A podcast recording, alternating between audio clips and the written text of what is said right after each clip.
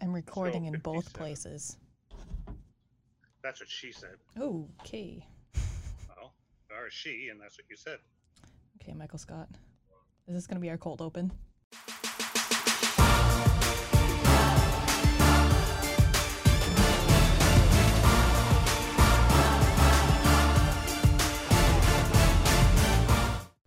Hi there, everybody. Welcome to this edition of Out of Bounds. I'm John Luck here in my house chair and all that.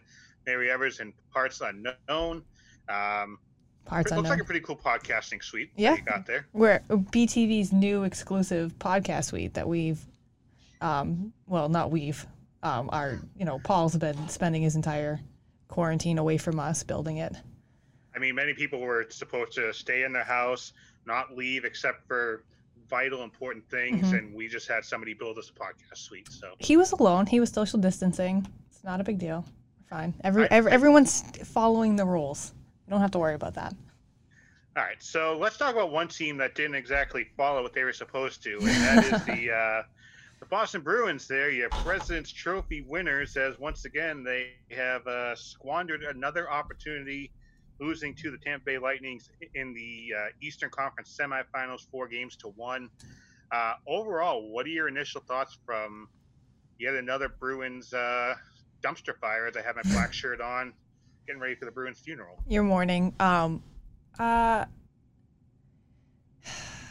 after that seven one game, I knew it was over, and and I don't want to be that person that blames the goaltending because quite honestly, they the rest of the team weren't scoring anything either. Um. oh, God, it, it was sad. It was depressing because they didn't start actually f- looking like a good team that wanted to fight and continue to stay in the playoffs until the end of the the game that they lost um, in the two overtime game that it took to eliminate them. And it's I get I mean I, I get that no one wants to be in the bubble, but it just seems like they were looking for an excuse to get out of there and they just didn't care anymore. So typically, Bruins is spelled B R U I N S. Oh, here we go. This year's team can be spelled F R A U D because that's what Oh, this team was when they got into the bubble.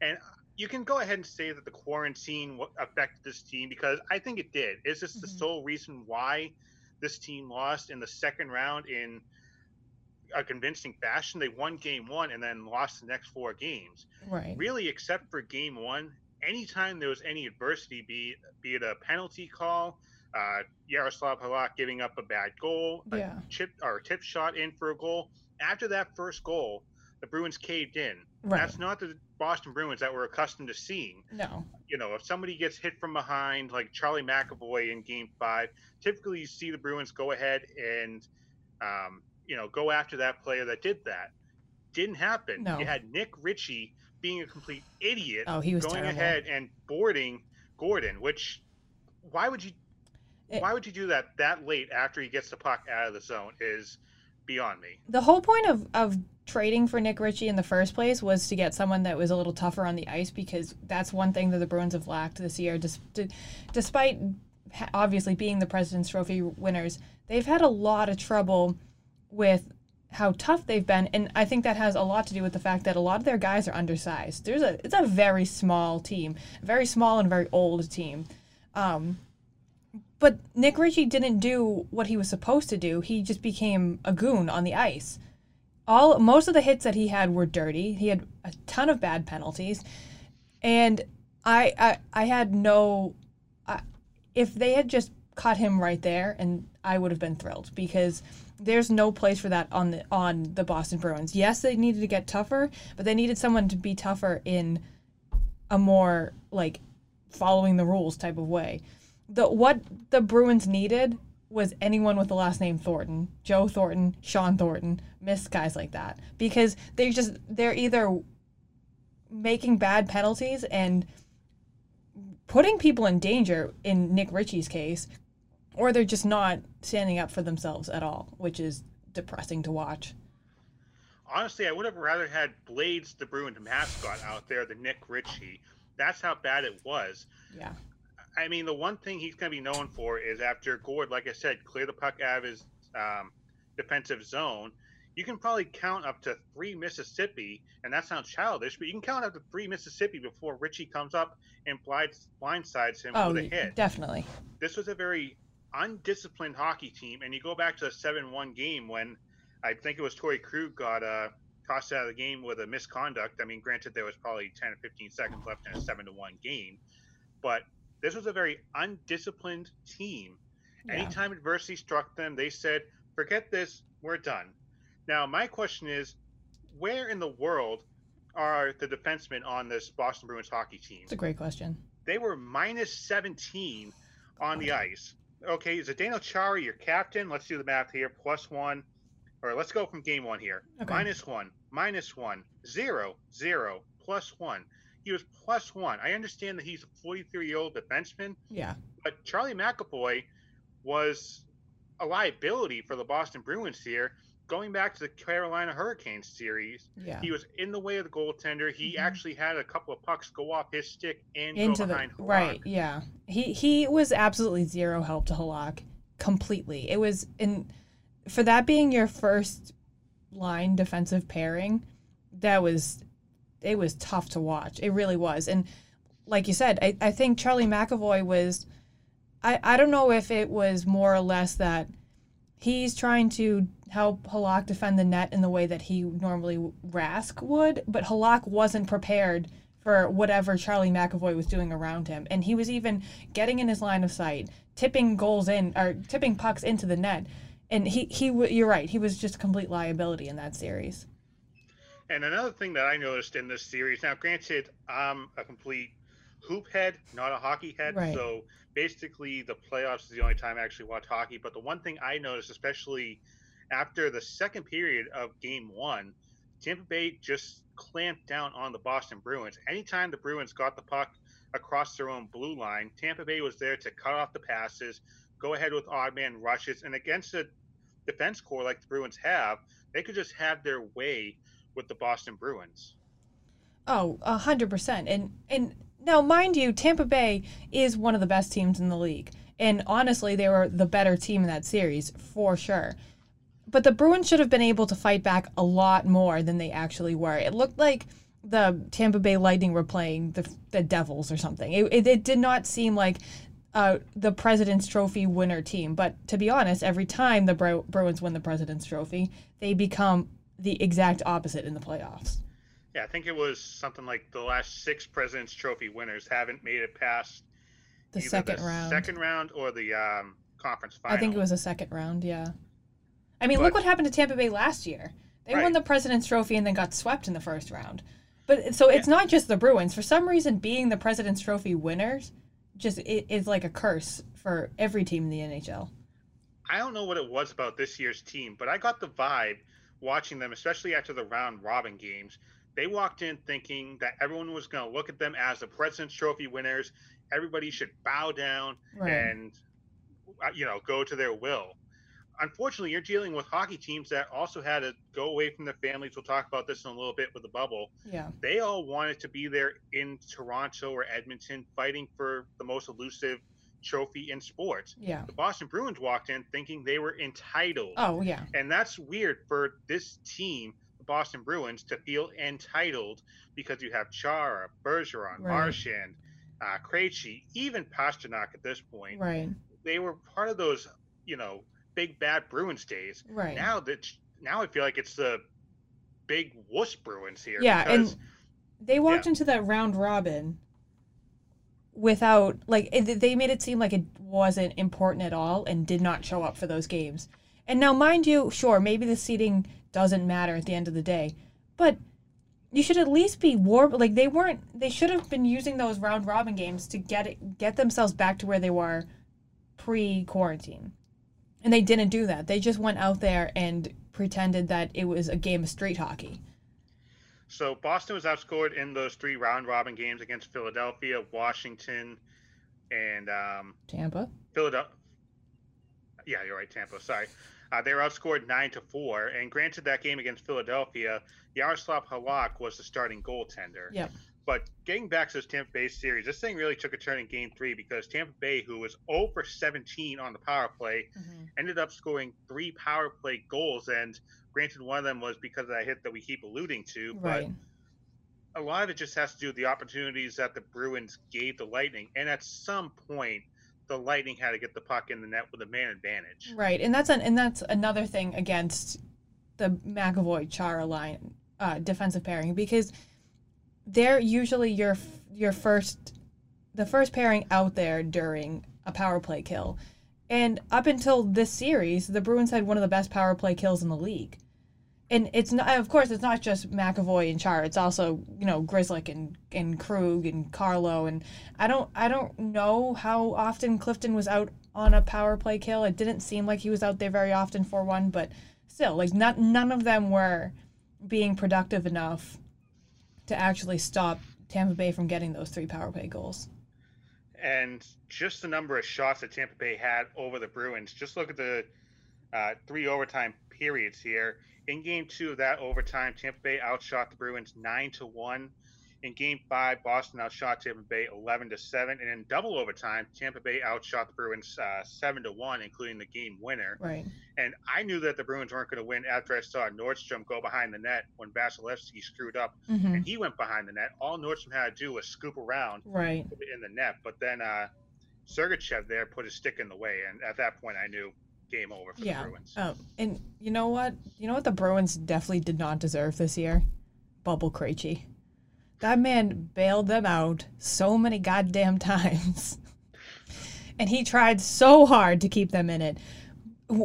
Patrice Bergeron was non existent in that game. I don't think I heard his name once. But you never stopped hearing about Krejci. He was always, always, always being productive, whether it was assists or goals.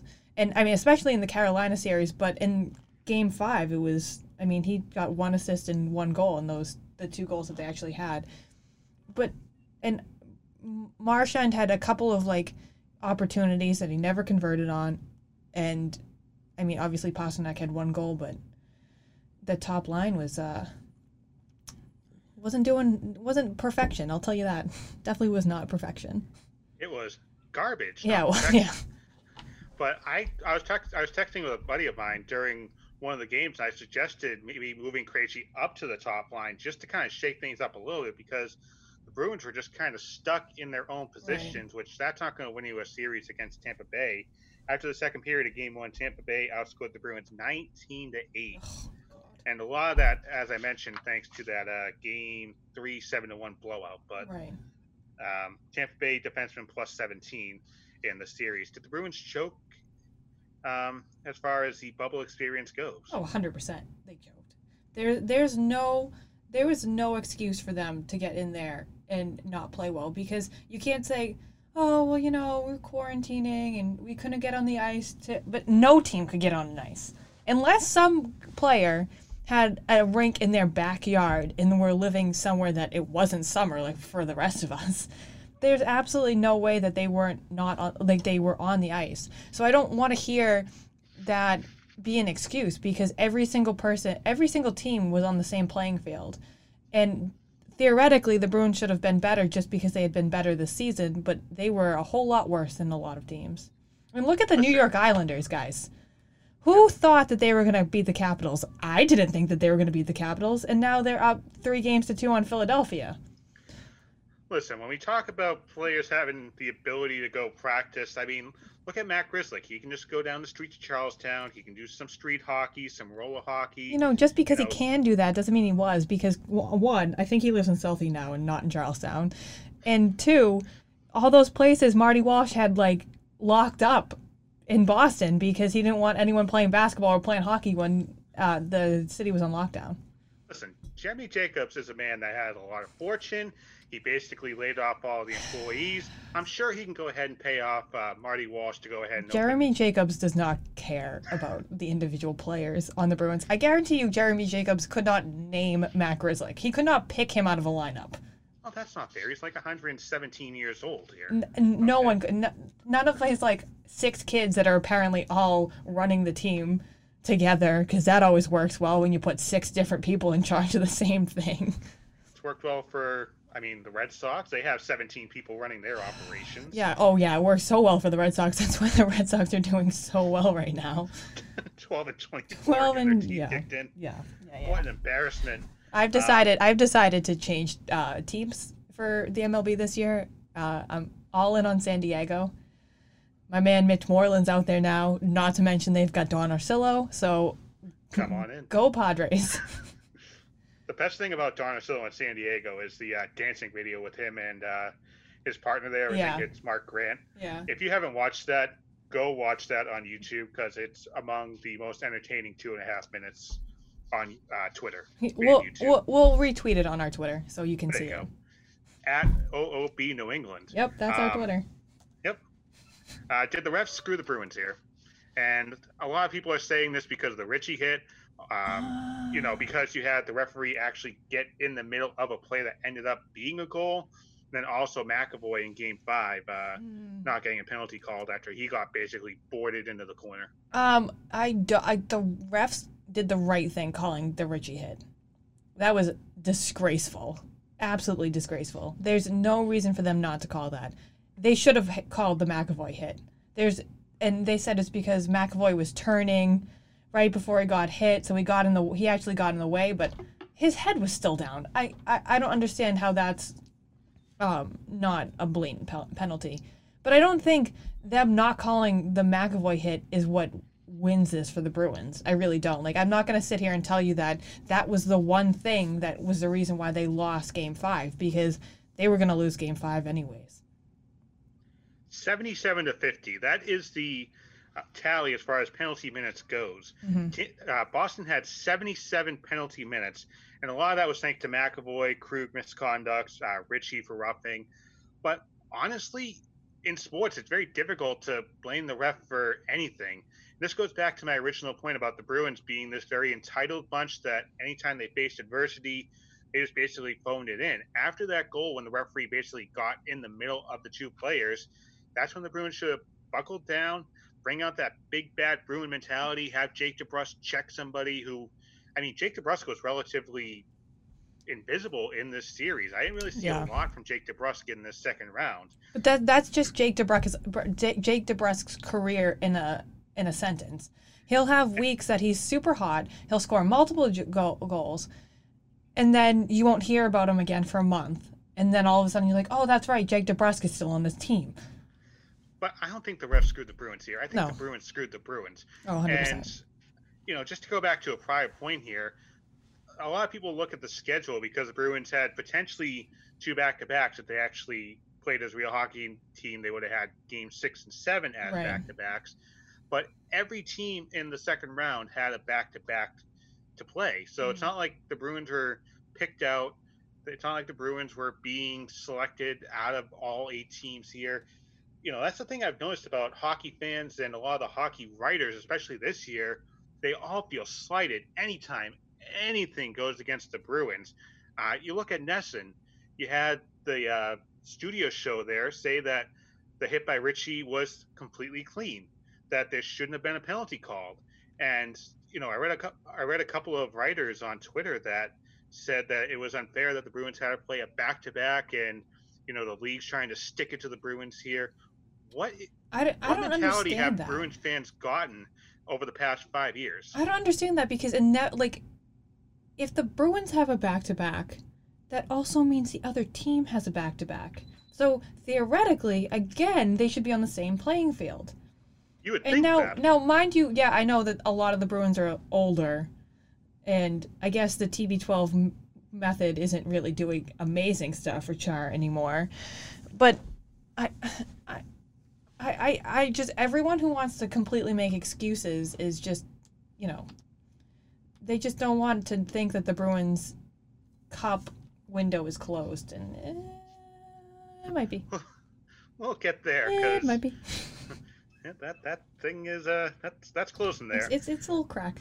There's there's it's still it's like you you know like when it rains and you don't want your room to get wet, but you don't want to close the window, so you make sure there's like a little bit of room for airflow. That's what the Bruins Stanley Cup window looks like right now. I, I mean usually I close the window unless it's one of those overnight rains. Just leave that open. The rain just comes right in, pelts you in the face. That's, That's- how you want to wake up in the morning. You're an odd person. speaking of odd people, let's talk about the goalie of your Boston Bruins, Tuukka Rask. Oh, that guy. Yeah. I remember uh, him. He banged out of the Stanley Cup playoffs as there was a family issue. And Right. Listen, if it's a real family issue that there were lives at risk, then you know we don't want to belittle this. But No. a lot of people look at Tuukka Rask as the reason why the Bruins are going home early. again, I, I sure I think maybe they would have gone seven games with Tuukka Rask, but considering the offense was not being productive enough to score any goals, to score amount an amount of goals that would win you a hockey game. I don't completely blame it all on the goaltending, and I also don't blame it on Halak because God knows Halak did not go into that bubble thinking he was ever gonna play because they did the same thing last year when they were in the playoffs. Bruce Cassidy played Tuukka Rask every single game, and that's kind of the point of having a goalie like Halak on the team is that during the regular season they can load manage Tuukka enough to know that when the playoffs come, he's going to be ready. He was not ready when he got here. I don't think he even looked at hockey stick while he was in quarantine because I quite honestly think that he did not think that they were going to play hockey again this year. I really don't. And that's probably why when it came down to it, he was like, "What am I doing?" I mean, I'm sure, like, obviously there was some family issues there, but I'm sure a part of him didn't want to be there before these issues arose. And when they did, he was like, "Yeah, that's it. I can't. I can't do this anymore." We talked about this right before the restart. I think it was Tuukka did an interview with the three Vezina Yeah. Trophy finalists, and he said something along the lines of, um, "You know, don't expect me to play every minute. I broke my finger, or I sprained my finger, or something like that. I got Right. injured before the break here." Tuukka Rask was making um, excuses Oh yeah. before even getting into the bubble. Yeah. And this just kind of goes back to the whole long line of Tuukka Rask issues. If you watch the show, you know exactly where I'm going here. Oh, Buffalo here we go. Wings, Chicago, oh Game my Six. god. Forget mean, every, every- time with the goddamn buffalo wings. Buffalo wings are funny, and it's even more funny when your goalie gets a tummy ache because he ate so many buffalo wings the night before that he can't actually play, and he has 37 pounds of pads on his pants. John, didn't Paul Pierce once have to be wheeled off the court because he shit his pants? That was a rally cry. Yeah, okay, sure, That's yeah. What, that's what it was about. I'm gonna pretend that I'm hurt. So everyone panics and thinks that we're gonna lose this, and then after I've used the bathroom and got a new pet- set of pants, I'm gonna walk back on my own and pretend that my knee was never hurt because it was never hurt. Listen, I've never played basketball competitively in my life, but I can only imagine after getting a fresh pair of shorts on in the middle of the game, you know, you're gonna be shooting lights out. Okay. Oh, sure, that's what it is. It's the shorts. Let's talk about Tuukka Rask here. Oh, okay. Uh, honestly, I don't know how this guy can come back to Boston after the way a he left, and again, if it's for family reason and it comes out that there were some serious issues, then give him a little bit of a pass here. But Right. I don't think there's any way Tuukka Rask can seriously come back and play in the TD Garden Mhm. as the Bruins starting goalie. And we put a poll out on our Twitter um, page that I believe it was 58% of those that uh, answered the poll said no, they don't want to. Oh really? The last time I the last time I checked it, hundred percent of the people said that they didn't want Tuukka Rask to come back. The problem with Tuukka is just that he he doesn't care about winning a cup. He doesn't. Even before this year, like he didn't care last year. All when they lost in Game Seven, everyone was like on the ice crying, and there's Tuukka's like, "Peace, I'm gonna go golf now. I'll see I'll see you guys in a couple months." Okay, so the, the poll did change. It's 50 50 now. It's a Oh, 50 is it? 50 split, which is kind of indicative of Tuukka Rask's playing career here with the Boston Bruins. I'm just saying that the last draft, the Bruins drafted in the first round a new goalie who was a finalist for the Hobey Baker Award. And I know he's not going to be ready next year or even probably the year after that, but the future is already in the system. So if they want to get rid of Rask and like rebuild while Halak is just like carrying on by a thread and you know, poor Dan Vladar will maybe be able to get a chance to play a game where it's they're not down five one and it's his first NHL game ever in the playoffs. Um, I I will not be surprised, and I probably won't be terribly upset if Tuukka Rask never plays for the Bruins again. All right, I want to turn to Brad Marchand now, who at who he was at the um, table or the podium there in Toronto after the Game Five loss, Yeah. and he had some uh, very interesting quotes here, saying, "quote It's very diff- disappointing. We had a great year. Obviously, it's been a very different playoff schedule, and it was a lot of time off. But we have a hell of a team, and we expected better out of this year. We thought we had a chance to do something. It goes on to say, Tampa has a great team. Don't get me wrong. Don't want to take anything away from them. They have a great team. But the way things were rolling throughout the season, we thought we were going to go all the way. It's a huge sacrifice to come to the Toronto bubble. And guys had to really dedicate a lot of time and effort to be here. It's kind of a waste of time now. We spent the last three months getting ready for this, being here, and we walk away without anything to show for it. It's tough, and you never know how many opportunities you're going to have to win a cup. We never know if we're going to be back in the final again or in even the playoffs again. Every opportunity missed, it hurts. And that kind of goes back to everything we've been talking about right. for the past 25 minutes. Yeah. Brad Marchand thought that he was supposed to be there. He thought that he was, you know, going to get special treatment from everybody, and everybody would, would just kind of bow down to the Bruins and let them go all the way to the Cup final. And right. I think there was even a little bit of a cheap shot to Tuukka Rask as well in that quote. Yeah, yeah. I mean, obviously, I don't think they're ever going to, like we said, like obviously no one knows the exact details of what's going on with Tuukka Rask and his family, but I don't think anyone's gonna sit there and blame him. But when you're in, you're in that that mindset. You've just lost. You've just been eliminated from the playoffs, and immediately you got to go and face the cameras, even if they're not actually technically there and it's a Zoom call. Emotions are going to be high, and you're going to say things that you maybe shouldn't say. And saying that it was a waste of time is probably high on the list of things that he shouldn't have said. Now, I understand where he's coming from because I'm sure someone who has two young children and a wife at home, it's not easy to go separate yourself from them as on for months at a time.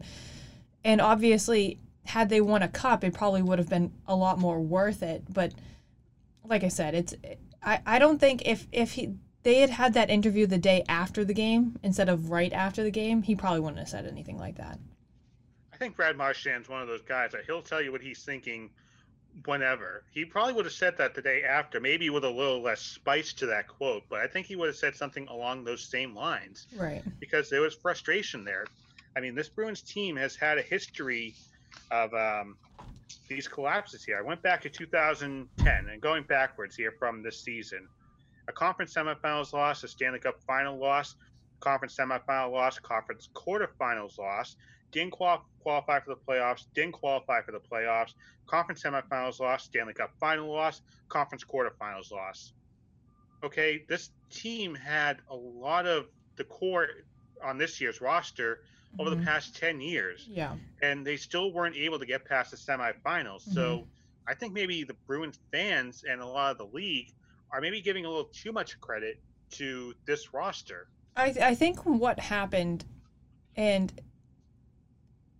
I could be completely wrong, but what it seems to be happening is that they obviously were relying on their core older players Marchand, Bergeron, Chara, Krejci.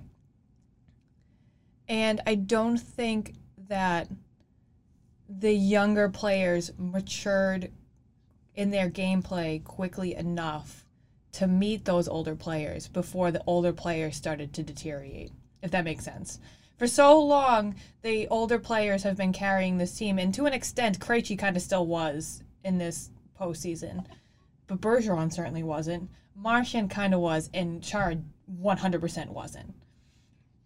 Now that these younger guys like Coyle and mm, kind of DeBrusk, I guess not, I, depending on what day of the week it is, and and Kuraly and Wagner, they've finally started to like get into their own game and solidify themselves as players, but it's too late. Now all of a sudden Bergeron and Marchand and Krejci have turned into the the end of their career. And I think last year when they made it to the Stanley Cup Finals was the only year that those two groups had met and were perfectly even with each other.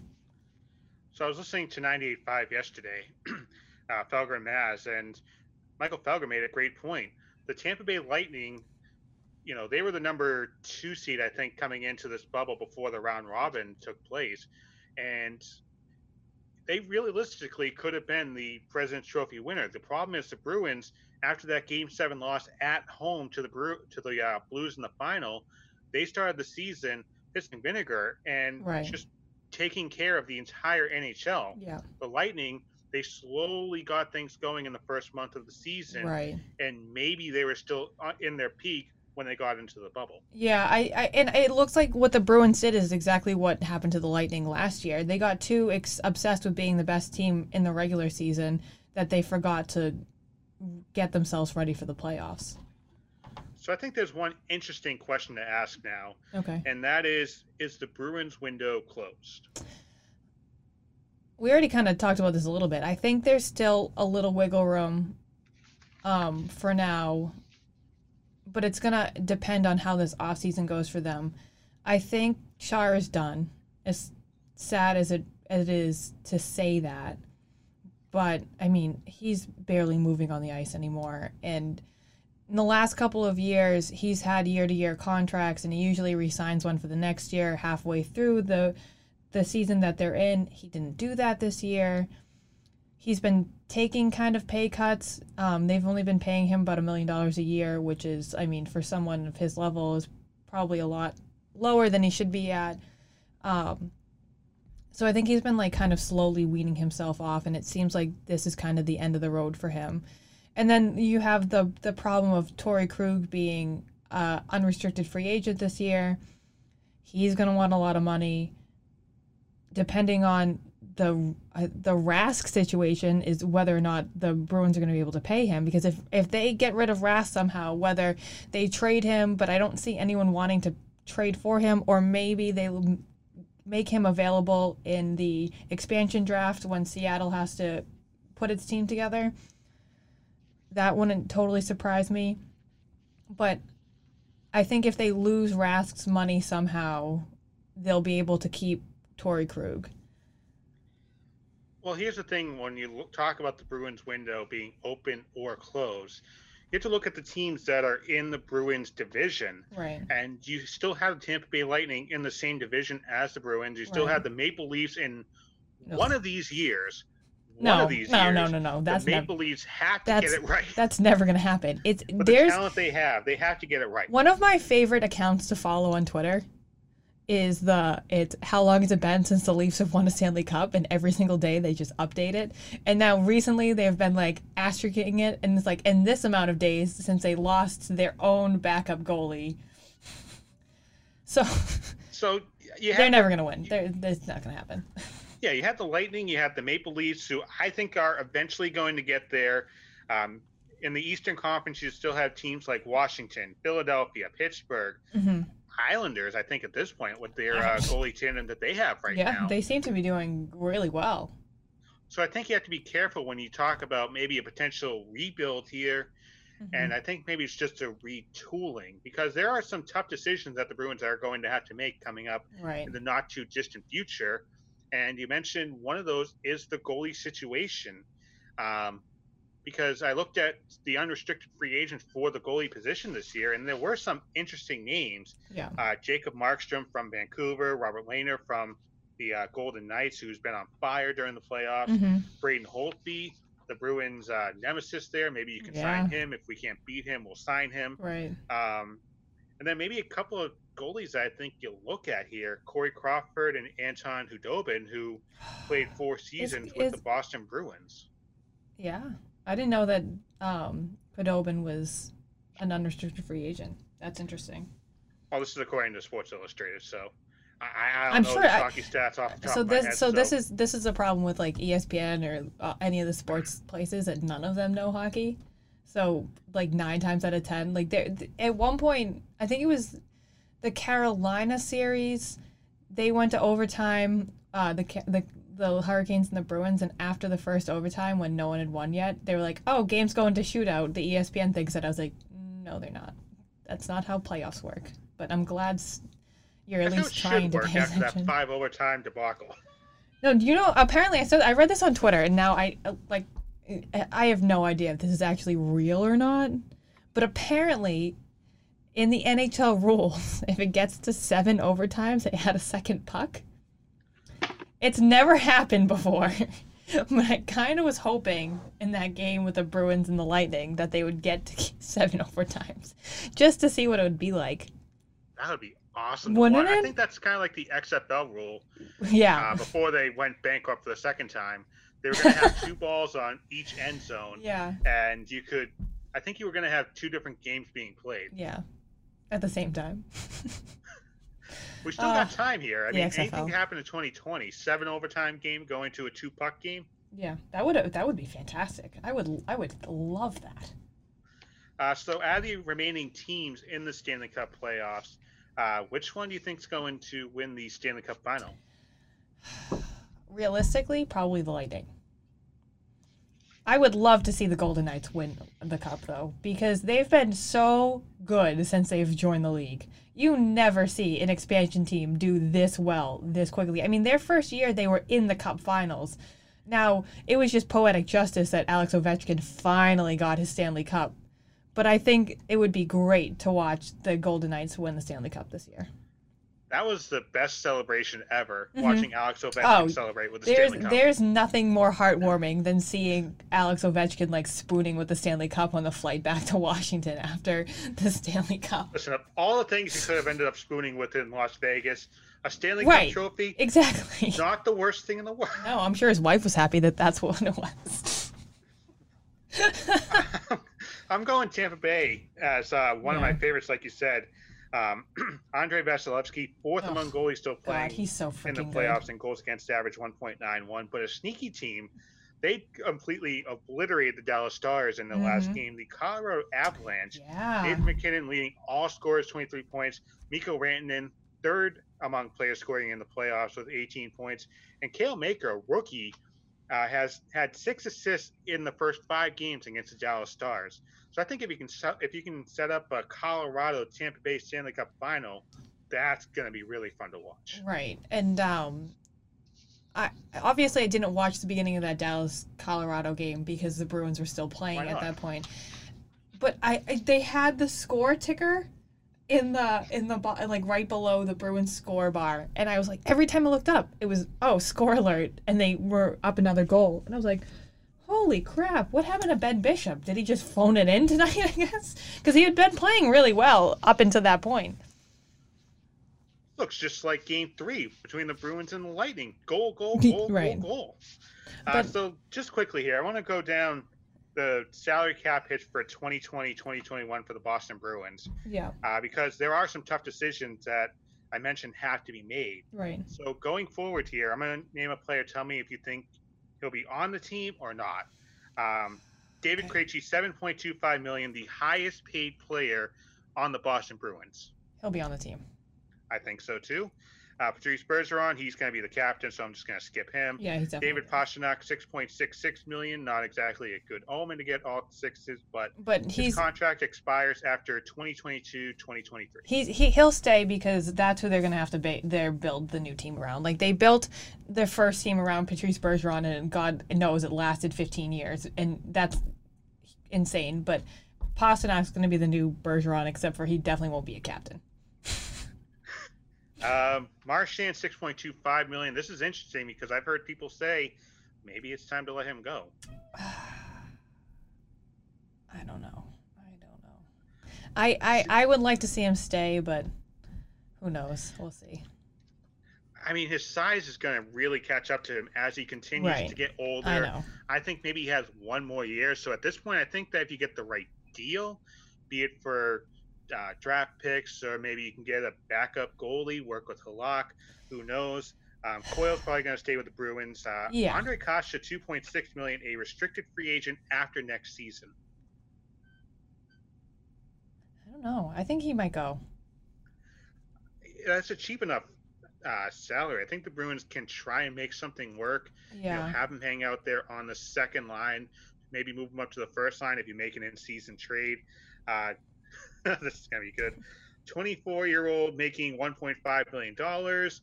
Nick Ritchie. Oh, bye. See you later. Don't want him around anymore. I I I think that if if you're gonna keep the older guys, you're gonna want the new guys in now. So any guys in Providence that they think are gonna actually do well for themselves. I mean, a lot of them are on the team already. Studnicka and Bjork and um. Oh God, I'm missing one of them. Name is You're the Bruins person. I so know, and the na- his name is just flown correctly, completely out of my head. Um, anyways, the other guy, um, Joe Schmo over there. yeah, that dude. Um, they're gonna. I think that they're gonna want them to be playing as like day in day out players um, starting next year because they're gonna want to get these young guys up and ready before Bergeron, Krejci, and Marchand actually leave. All right, let's go down the list of uh, free agents coming up here this offseason. Uh, Nordstrom, I think they'll probably let him go. Yep, Jake DeBrusk, a restricted free agent this offseason. he's gonna be. Go- I don't think he's. He stays. I, I think that Jake DeBrusk will be the one that is really gonna. It, it's gonna suck because I mean he's a system guy that they thought was gonna be a big difference on the team, but he just hasn't been. He really hasn't been. See, I think if they can get the right deal, and that's the good thing about a restricted free agent, he can Mhm. get a number from another team. He goes back to the Bruins. Bruins can choose to match it if they want. If it's low enough, I think they try and hold on to him. But if you're starting to talk about Jake DeBrusk as a three million dollar plus player, adios amigo. Yeah. Um, Torrey Krug, this is a very interesting one. Unrestricted free agent. A lot of talk about him going to Detroit. I think the Bruins want to keep Torrey Krug, but I don't necessarily think they're going to be able to. All right. Uh, Chara, I'm guessing he's, He's either gone. retiring Yeah. or he's going to take like a seventh defenseman hanging up on the ninth floor. He's gonna he's gonna follow the TB12 method and go to Tampa Bay. I mean, Tampa Bay's been killing New England. You have I know. uh, the Buccaneers taking Tom Brady, and you have the Lightning knocking out the Boston Bruins out of the playoffs. Um, you know what I'm living for though? The Tampa Bay Rays destroying the Yankees on a day in day out business uh, basis. Except for it. I, except for the Yankees were headhunting for the Rays last night, which was insane, and that's why the Yankees are the worst organization in the league. more importantly, they didn't recognize social distancing. Nope. That's all I had to say. Nope. Uh, and then fi- finally, here, your buddy Matt Grzelcyk, a Oh, restricted no. free agent this offseason. Yeah. I mean, your your card to Charlestown might be restricted if you get the wrong answer here. I know, and they might not let me back in. Uh, I, Matt Grizzly has never played hockey outside of Boston, except for once he was like in one of like the junior world things. He, but he's got he's got a kitchen cup and he's got a bean pot. Yeah, I would really want to see him win a Stanley Cup in Boston. And I think if they get rid of Torrey Krug, they're gonna need to keep Matt Grzelcyk because he plays the same side of the ice as Torrey Krug and Zdeno Chara. So if they're both gone, someone's gonna have to play with Charlie McAvoy. And considering him and Charlie McAvoy have played on the same defensive pairing before, that might be your best bet for getting ready for the future. I think you have to at this point if you're gonna have Chara go, Krug go, Yeah. have some sort of normalcy there. Yeah. Um, all right, so that's our discussion on hockey. We still have a few minutes to go here, Mm-hmm. and we were kind of trying to figure out with this podcast, you know, try and get some pop culture in. Yeah. But then we figured out a very interesting fact when it comes to pop culture. I know nothing about. You know, culture. absolutely. You've never seen a single movie, I'm pretty sure.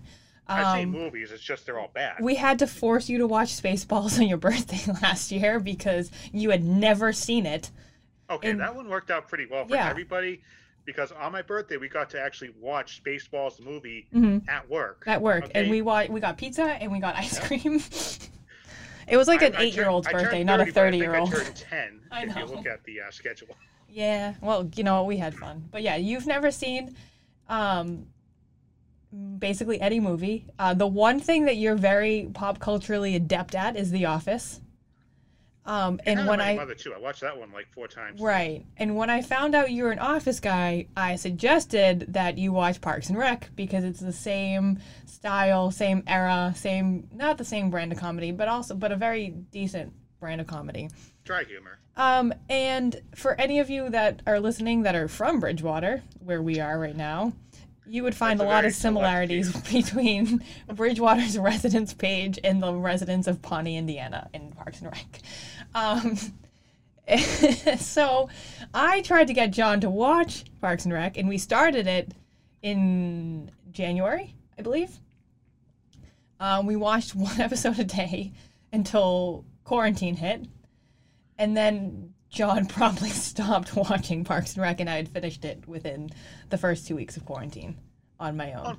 Unfo- unfortunately, there's other stuff on. I gotta watch the news. Gotta make sure. There was no sports on though. You had you had ample time. I watched classic Monday Night Football games, Celtics games from 2002, Oh my uh, god. 2008. And but Okay, those were the classic games you gotta watch. the real question is so so do you remember where you stopped in Parks and Rec?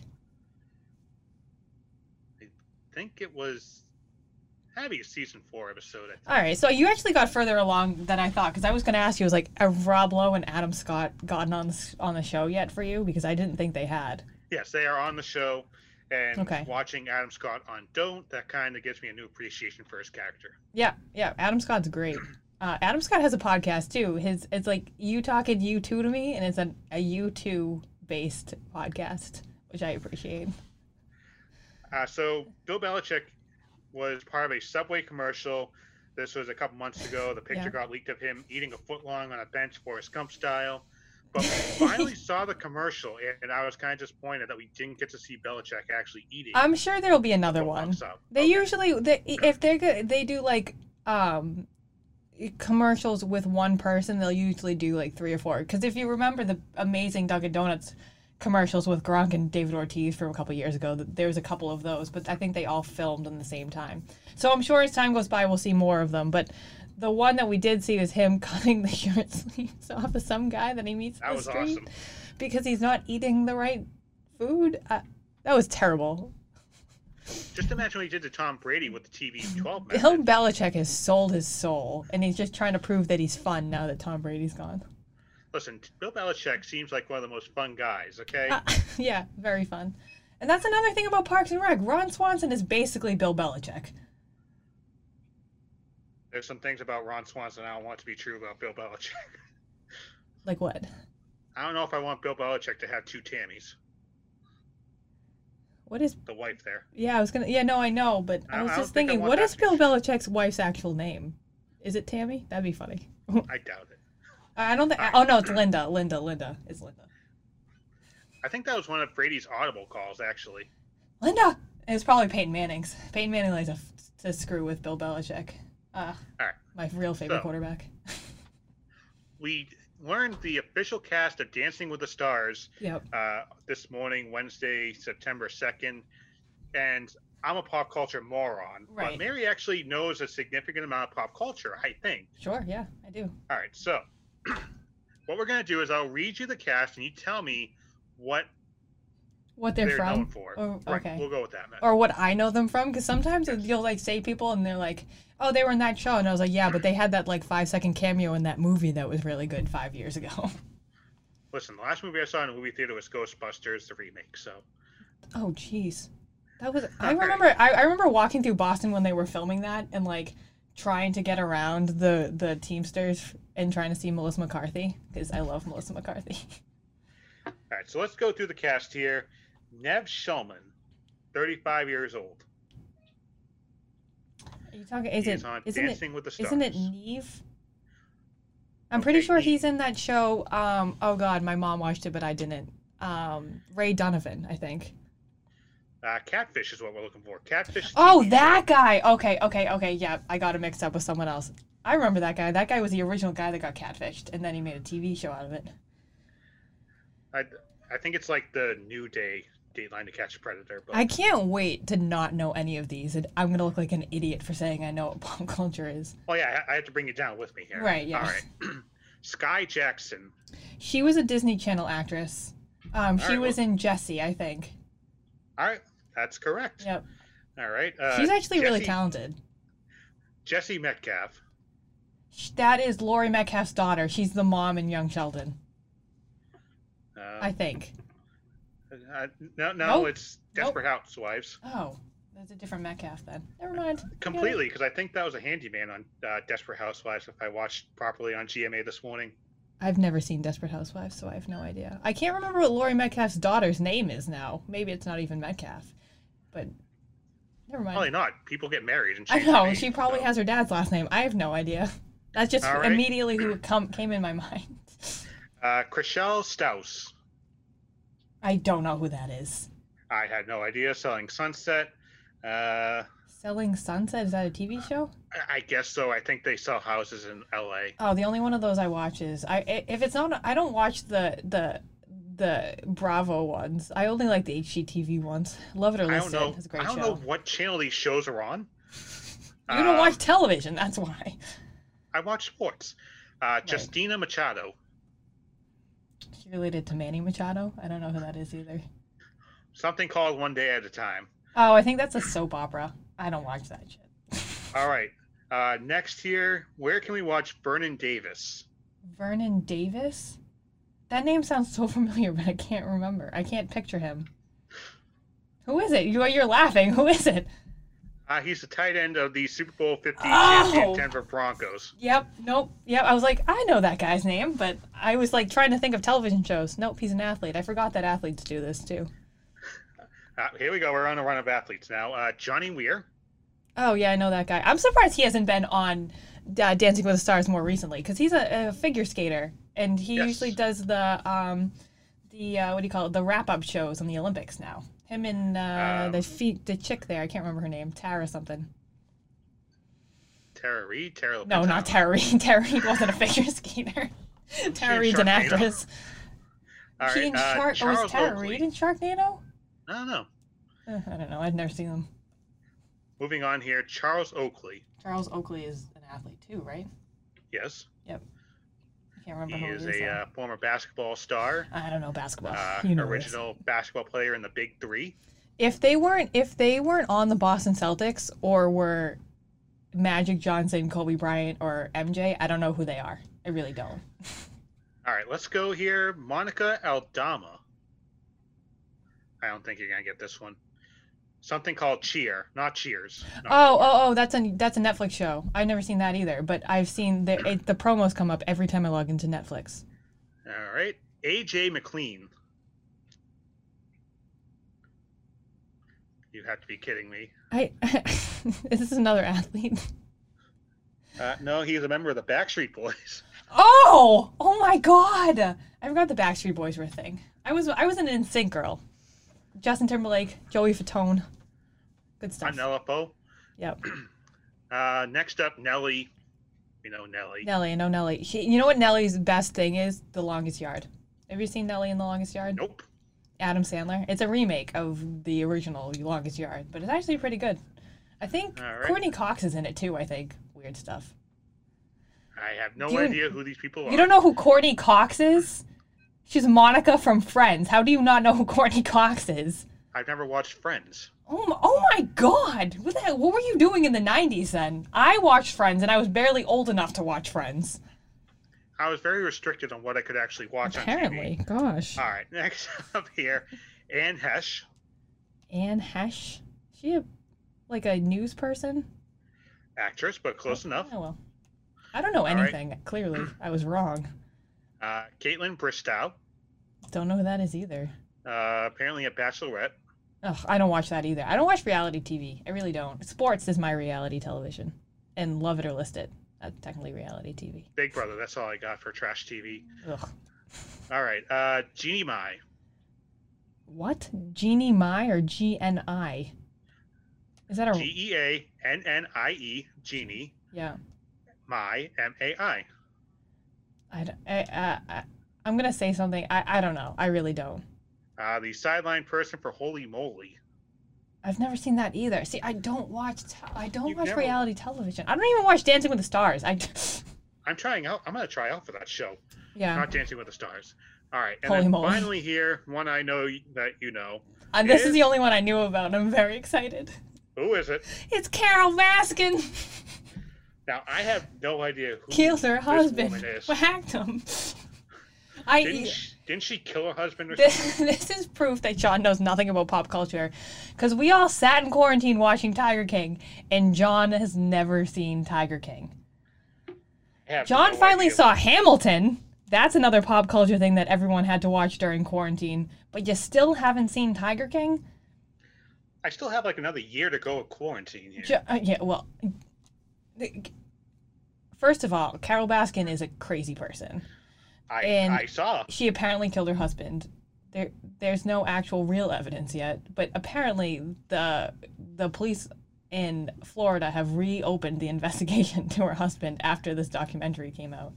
So now I hope she gets arrested when she's dancing. It would be amazing. I, how are they doing Dancing with the Stars quarantine style, anyways?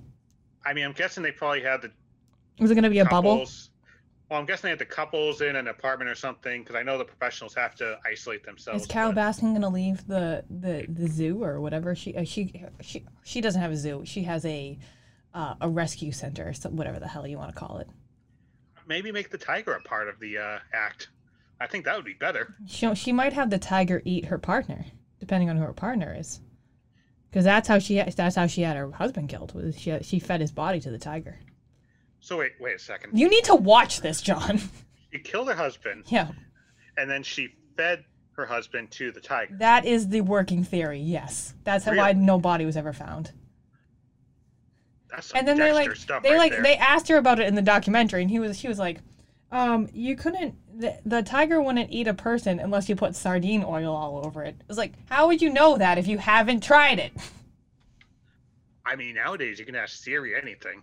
Also you gotta look up this woman's wedding photos not the husband she killed but her current husband it's great shit man I, you need to watch tiger king I, I'm, I'll get around to it at some point. it's only like eight episodes or something I don't have an attention span. Uh, clearly, I watched it. I wa- I wasn't gonna watch it originally, and I only watched it because Brian, one of our old co-hosts, insisted that I watch it because he had seen it before me, and I sat there and watched the entire thing in one night because I could not stop watching it.